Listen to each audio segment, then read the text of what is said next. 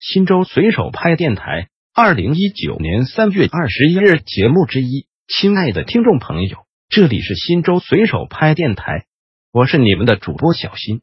下面就由我给大家播报新州随手拍节目，您也可以关注新州随手拍微信公众号 pp 零三四零零零，或者进入新州随手拍官网 www 点零三四零零零点 gov 点 cn 反映问题，互动交流。阎锡山故居在新州哪里？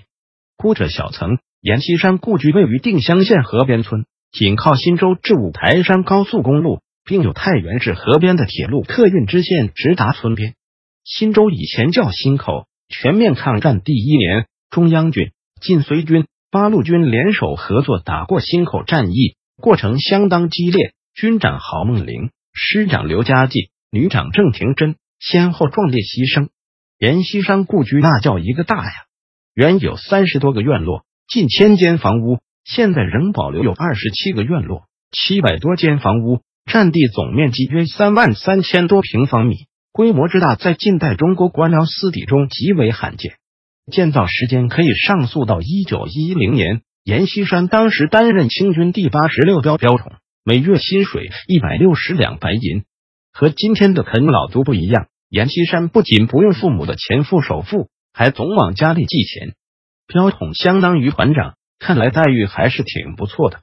阎锡山的父亲阎书堂很高兴，不但还清了债务，还把小院翻修成了有五间正房的四合院。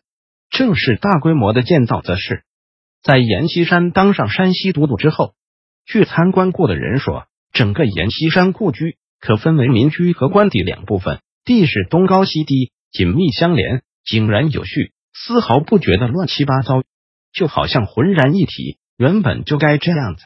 建筑风格既有中式庭院，又有西式大楼；既有平房窑洞，又有亭台楼阁。新中国成立后，阎锡山故居的东西花园由山西荣军中学补习学校占用，文昌堡院落做了职工宿舍。文革期间，阎锡山故居遭到人为破坏。一九八六年五月，山西省人民政府发布通告，将阎锡山故居列为省级重点文物保护单位。到目前为止，已经接待海内外游客五百多万人次。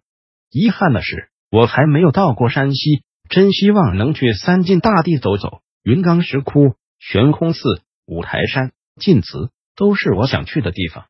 T I N A 六二三，你好，阎锡山故居位于忻州市定襄县河边村，同时这里也是定襄县的一座国家四 A 级景区。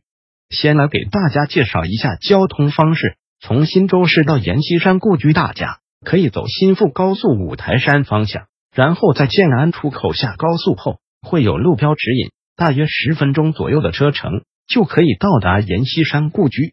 自驾去的话，我觉得大家在阎锡山故居转完以后，也可以顺便去一下徐向前的故居。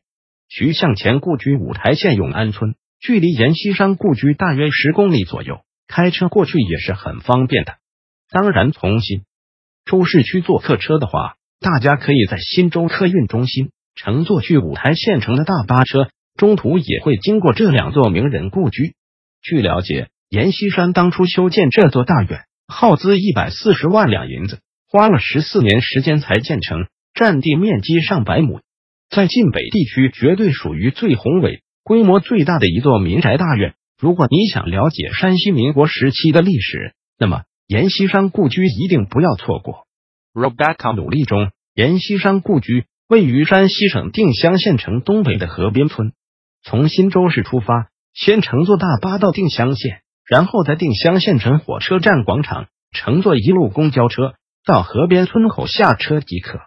票价四元，不建议坐新州的过路车，因为下来后还要走好长一段距离才能到村子。阎锡山故居现在也叫河边民俗博物馆。在里面还能看到很多民间面塑、刺绣、雕刻、饮食、信仰、婚俗和民俗等展览陈列，可以欣赏到山西晋北的一些地方民俗和生活。